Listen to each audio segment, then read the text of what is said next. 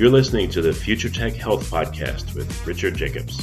Until I reached age 40, I never realized the obvious that we all have medical issues, or we at least have a family member or close relation that had, has, or will have them in the future. Medicine and biological systems are the final frontier. Until we've conquered death, figured out how life began, cured cancer, and understood our purpose in the universe, there's a heck of a lot to talk about when it comes to our health. Future Tech Health means I'll be covering futuristic topics that are actually already in clinical trials, or even starting to appear on shelves or by prescription, or available for your own use. We dive deep into stem cells, CRISPR Cas9, the science of sleep, epigenetics, medical testing, cancer, ketogenic diets, stem cells, aging, regenerative medicine, and more. My goal for you, the listener, is to learn from these podcasts. You may very well learn something that may change the course of your life for the better, steer you towards a new career, or give you insight into addressing a serious medical problem. Remember, however, this podcast and its content is informational in nature only. No medical, tax, legal, financial, or psychological advice is being given. If you enjoy the podcast, please listen, subscribe, like, and share it with friends.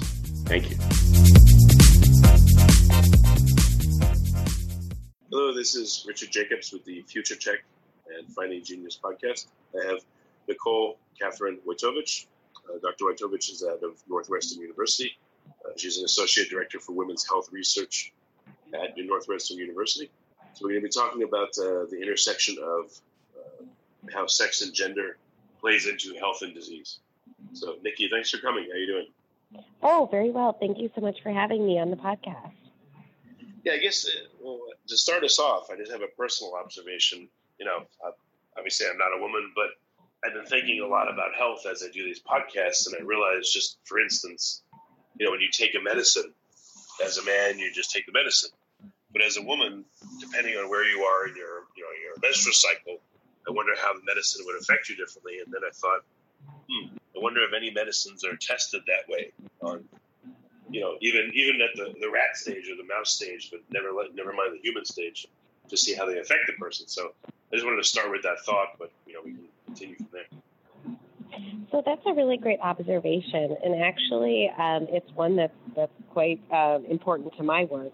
And the fact of the matter is that a majority of uh, decisions about our health is made in the context uh, without knowledge about sex or gender. And so, for example, what you mentioned was the reproductive cycle of a woman, and thinking of how that might implicate uh, or affect the drugs we take, or perhaps um, the therapies we might have for uh, certain diseases or disorders.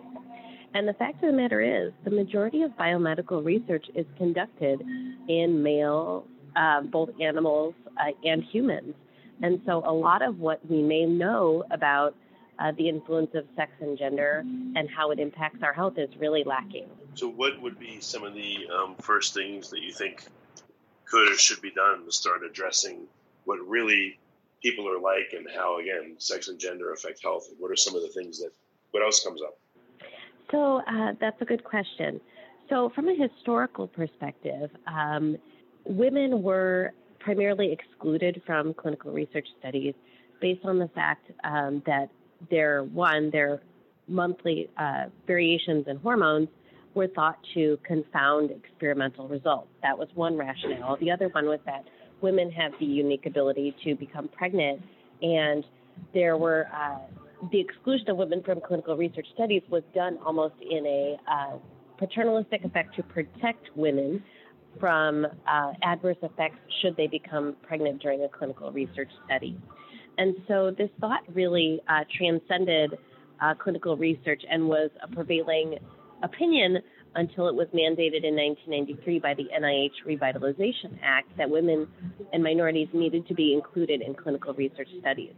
Now, while that was a federal mandate in clinical research involving humans, there was no mandate for the inclusion of females in basic science research, where it's really the initial uh, drug discovery pipeline um, in the basic sciences. The majority of research in the basic sciences continued to be done in male animals. And so, really, at those earliest stages of when we were trying to develop new drugs and therapies, we're not even considering the female perspective. Um, and some of the rationale uh, from that was that one, that the female animals are inherently too variable to work with in comparison to male animals. And we know today that that's simply not true. Um, but then in other cases, we really should be thinking about what these hormonal variations, if there are, uh, how we can perhaps exploit them for better drug design and therapy delivery um, in order to explore how sex may impact drugs and therapies and to better develop treatments for all people, both men and women. Well, are there any initial indications of how uh, drug use takes, I mean, uh, is altered by, for instance, a woman at different parts of her cycle? Is it, you know, it, it needs to be studied, obviously, but is there any clinical results and indication of what's happening? Is there a really big difference? I would suspect there would be. So um, that's a good question. I think one of the big answers is we don't exactly know. We know that hormones, and especially especially uh, in women, uh, certain conditions can be triggered or um, exacerbated by fluctuations in the monthly menstrual cycle. But how we can fine tune drug therapies to that is is still um, something that I don't think it, we're, we're quite there yet from a pharmaceutical perspective. But I will say one of the biggest examples as to why we need to be doing these sorts, this sorts of this sort of research, um, exploring sex and gender differences when developing therapies and therapeutics. Um, one example that comes to mind is the drug Ambien. Ambien is one of the most commonly prescribed uh, sleep agents, and it was found that um, men and women were actually having different effects of this drug because women were metabolizing it slower. They were waking up and receiving uh, adverse side effects and extra drowsiness compared to males. And so Ambien is one of the examples of one of the first drugs where there is sex-specific dosing guidelines um, based on metabolism alone. And so that's just one example out of, I'm sure there may be more coming down the pipeline where we may need to fine tune um, these sorts of drugs or therapies by sex. Another recent example uh, was that there were differences in um, glioblastoma treatment between men and women. And that study really shows that we should be looking at um, really the data from all of our trials, both basic science and clinical by sex, to find out ways we can exploit those sex differences and perhaps fine tune um, medications and therapies so they're more personalized to the patient and um, in an promise to get towards that really personalized, individualized medicine. What's um, you know, I've seen plenty of medicines that say, "Oh, avoid if nursing or while pregnant." But you know, I spoke to a company a while ago, and they said that just as um, it's not based on study. It's just a so precaution. It's, it's not really based on actual testing or results.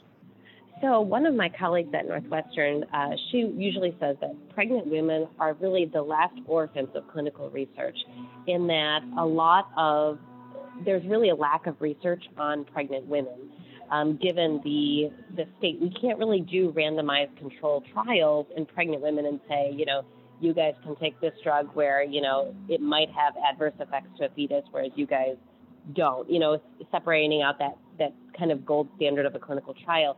In a lot of cases, the bioethics behind that are you know just not feasible, and so what we know about pregnant women um, and how different medications may react is really kind of based on exclusion um, in that if we, we, we just kind of say don't take anything. And this is you know even going as close to cough drops cold medicine um, other sorts of pain medications. And speaking as um, somebody who has been pregnant twice uh, the, the lack of information we have in this area is really um, it's really detrimental to women's health because, again, quoting my colleague, um, pregnant women get sick and sick women get pregnant, and we need to be able to have treatments for them. Yeah, it's funny if, if so many drugs are said don't use while pregnant or nursing. I mean, what's going on is not just the fetus being there during pregnancy, but the hormones are cycling in all kinds of different ways. Wouldn't that tell people, hey, uh, the cycling of hormones is a big deal and it should have an effect on other drugs and it should be looked at. Well, I think the biggest issue there, um, yes, it is an altered hormonal state with um, elevated hormones, but I think the biggest issue is that um, there's really, we can't um, estimate the risk that it may cause to a, a, fetus. So I think that's where there is a big um, kind of uh, timidness to explore dr- drugs in that area, and rightly so. So, one of the best things we can do is actually explore the data from women who are actively taking drugs, regardless for a given condition, um, and have those women report. Uh, one of the best things they could do is self report, you know, the sorts of side effects they may experience or the results, um, birth outcomes, so to speak. And um, I think it's very hard to engage uh, women in clinical research, especially in the pregnant state. So one of the things that I think would be very helpful was would be to provide education to pregnant women about the benefit that they could provide to all other women um, by sharing this sort of information um, to research professionals. So what? Um, where does everything go from here? What are some initiatives that you think will be really, really helpful? So um, one of the things that I, I, briefly touched upon was that the NIH, there was a mandated NIH inclusion policy that was put into place in 1993 um, requiring the inclusion of women in clinical research. Um, and I mentioned that, um, that there wasn't a similar policy put in place for animal research. Well, in 2016, um, in 2015, the National Institutes of Health announced a policy requiring investigators to consider sex as a biological variable. And so that policy went into place, and um, we are now entering an era where uh, the research community should be considering how sex influences their research. And so I think um, it's going to really be a pivot point in how we conduct research going forward, seeing that um, in order to obtain federal funding, uh, researchers will need to explain or consider uh, how sex might influence their results, or if they are doing single sex studies, provide rationale as to why they're only including one sex. Um, so I think that's a really exciting era, and I have hope that um, moving forward, this will be um, a bigger priority to the research community. And so, quite frankly, it's an area of uncharted discovery. Uh, there's a lot of work that is yet to be done exploring sex differences for a variety of different conditions, uh, diseases, and disorders. So I think for young scientists, this is really a, a area ripe for discovery, ripe for knowledge, and hopefully that will translate to better health outcomes for all people um, in the future. Um, are there areas of medicine that you think are far more important to be aware of this? And is it all areas? And if we can't just rush into all areas and make changes, what areas are the most important you think to start this in? That's a that's another good question. I really do think that this is kind of an across the board issue. Um, some fields have been better than others about being aware of sex and gender differences, and we already know some things in certain fields versus others. Um, but I really do think this is across the biomedical sciences. This needs to be taken into consideration. Um, for example, you know, there may be sex differences in um, again, I mentioned, you know, a type of brain tumor is one example, but really, um, there may be things out there in uh, pulmonology. Um, there's a lot we know about cardiology, um, neuroscience, immunology, especially, is a really hot field right now where we know there are a lot of sex differences in um, vaccine response and the way our immune systems respond. So I really think that this is an across the board issue that all biomedical fields really need to be cognizant of sex and gender differences. It's not just one field, it's, it's everybody needs to get on board. Have you seen personally um, any medical data that has looked into this? And if so, was it surprising or were the results underwhelming? I mean, are there any particular examples you've seen of this in action? Um, I think one of the biggest studies I saw recently to date was the, um, a study, as I mentioned, on glioblastoma, a type of brain tumor that uh, they ended up analyzing the survival data and the treatment data by sex. And just that basic analyses of breaking down the population into two, male and female, they were able to pull out differences in the treatment and survival rates, hence being able to kind of tailor treatment and or look at what mechanisms differ in one sex versus the other. And I think that's, um, I've been using that as an example to showcase how even basic analyses, if you are including males and females in your research, which you should be doing in general, um, and a lot of clinical studies are they now are mandated to include males and females, but they're still lacking in data analyses. So that what that means is that they have men and women enrolled, but they're not breaking down the data by sex. And when they look at the data by sex, you know, you may find differences, you may not. And I think that's one of the biggest pieces is that in addition to sex inclusion, we need to be doing sex based analyses. Um, and then, kind of moving forward to that, we also need to be taking gender into consideration. Um, very briefly, um, for those of you who, are, who are, may not be as familiar with the terminology, sex is really a biological construct where um, gender is the sociocultural, political, sociopolitical context, um, which uh, is related to male-like behaviors or female-like behaviors. Um, and you know, going forward, I think even the biomedical community would would be well positioned to start analyzing data by male and female gender, gender nonconforming, gender non-binary individuals, because each of those folks will have, uh, you know, different influences in their cultural context that may impact their health. And so I think having robust analyses by both sex and gender when applicable is very important. You think, I mean, well, I don't even know how to define gender anymore, but um, so so any difference in response to medical treatment? I mean, it doesn't come really from a physiology perspective, or maybe it does. I don't know. I wonder. I guess let's say you're a um, you know you're a woman or you were born as a woman, but you, you you know with all certainty that you're a man. You haven't even gone through any of any hormonal therapy or you know sex change operation, whatever it is. I wonder if there's there's a physiological difference in you versus someone that uh, you know doesn't feel like that. Well, I think one of the biggest issues where gender can play out in healthcare is really um, related to access. Um, and um, I think that men, women, uh, gender nonconforming individuals, gender non-binary individuals may face different abilities to access healthcare. Um, and we know, um, and from the data that I'm familiar with, for example, I know um, based on the environment where an individual is located uh, can predict some sort of health outcomes um, or their ability to access care.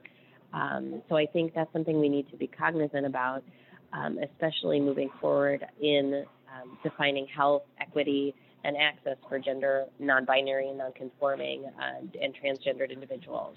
And I think right now there's an that's an area where there's really a lack of knowledge and information. Although I definitely have colleagues who are working specifically in these areas to prove in, to improve health equity and access um, for um, for those individuals.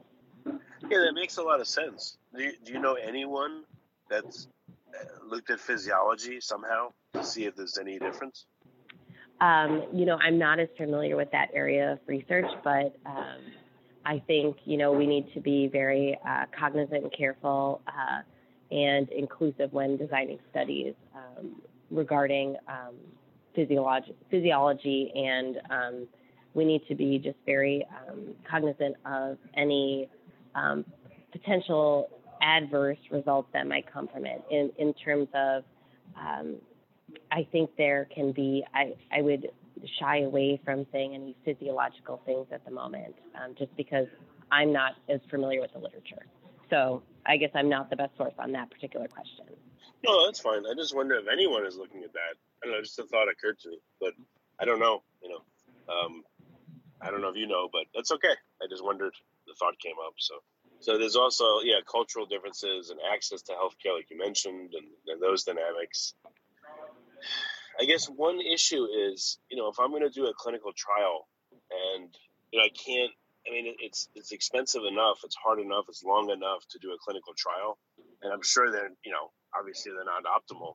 But if you try to be inclusive and you try to have a lot of diversity in the clinical trial, then that hurts the statistics of it, which will make it even more expensive and more difficult to do how do you see those those two things interacting? I mean, we you know we need science, we need clinical trials, we need progress. Yet there will be, I'm sure, people in groups that aren't served, you know, in the studies of a particular drug or protocol. So what do you do there? You know, that's that's a big challenge. Right now it's it's incredibly hard to recruit people for clinical research studies in general. Um, the majority of uh, participants tend to be located um, obviously around um, medical research, um, academic research institutions, large hospital systems, um, and you know historically we've uh, not treated uh, marginalized or minority populations well. And so, in terms of research, and there have just been, you know, atrocities in the way the research community has has approached, um, you know, underserved populations and um, minority groups. And so, there, I don't. Um, trying to engage people from all backgrounds in clinical research studies is very difficult. But if we do not include or attempt to include all perspectives and backgrounds, and I'm talking, you know, socioeconomic, uh, racial, geographical, um, sexual orientation, without that information, um, we're missing big pieces of, of health. And that's really, um, it, it goes back to health equity and that we're not designing drugs and therapies for um, for everyone. We're developing these drugs and therapies for a small population. While we can infer um, some things based on, you know, um, perhaps larger physiological mechanisms, you know, I think really to get to this era of personalized medicine, we it, the whole thought is looking at you know your DNA, but really we need to start looking at the entire person when developing personalized medicine. And really it starts in clinical research studies too. And at the, at the bench i would even argue it starts really you know as soon as we can um, in our basic science studies. And that this will really help drive health equity and health outcomes for all people moving forward um, and to your point that will it cost more money yes i really you know unfortunately i think yes it will require um, a larger financial um, input but I think, you know, if our desire is to improve health for all people, this is really what it's going to take. Very good. What's the best way for people to uh, reach out and get in touch and find out more? So you can reach out to me um, at the Women's Health uh, Research Institute, so womenshealth.northwestern.edu.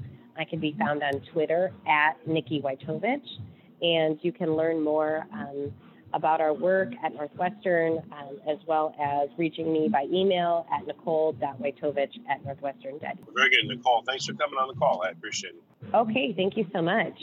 I, I enjoyed uh, speaking with you, and um, yeah. I appreciate your interest in the subject.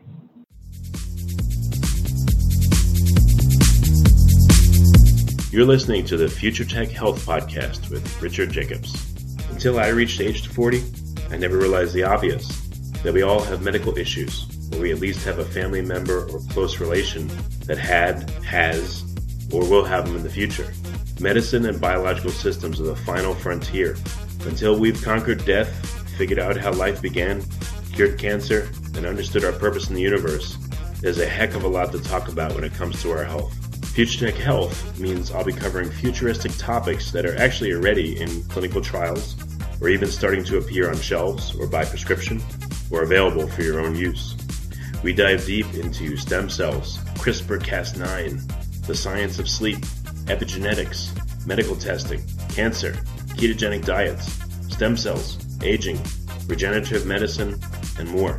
My goal for you, the listener, is to learn from these podcasts. You may very well learn something that may change the course of your life for the better, steer you towards a new career, or give you insight into addressing a serious medical problem. Remember, however, this podcast and its content is informational in nature only. No medical, tax, legal, financial, or psychological advice is being given. If you enjoyed the podcast, please listen, subscribe, like, and share it with friends. Thank you.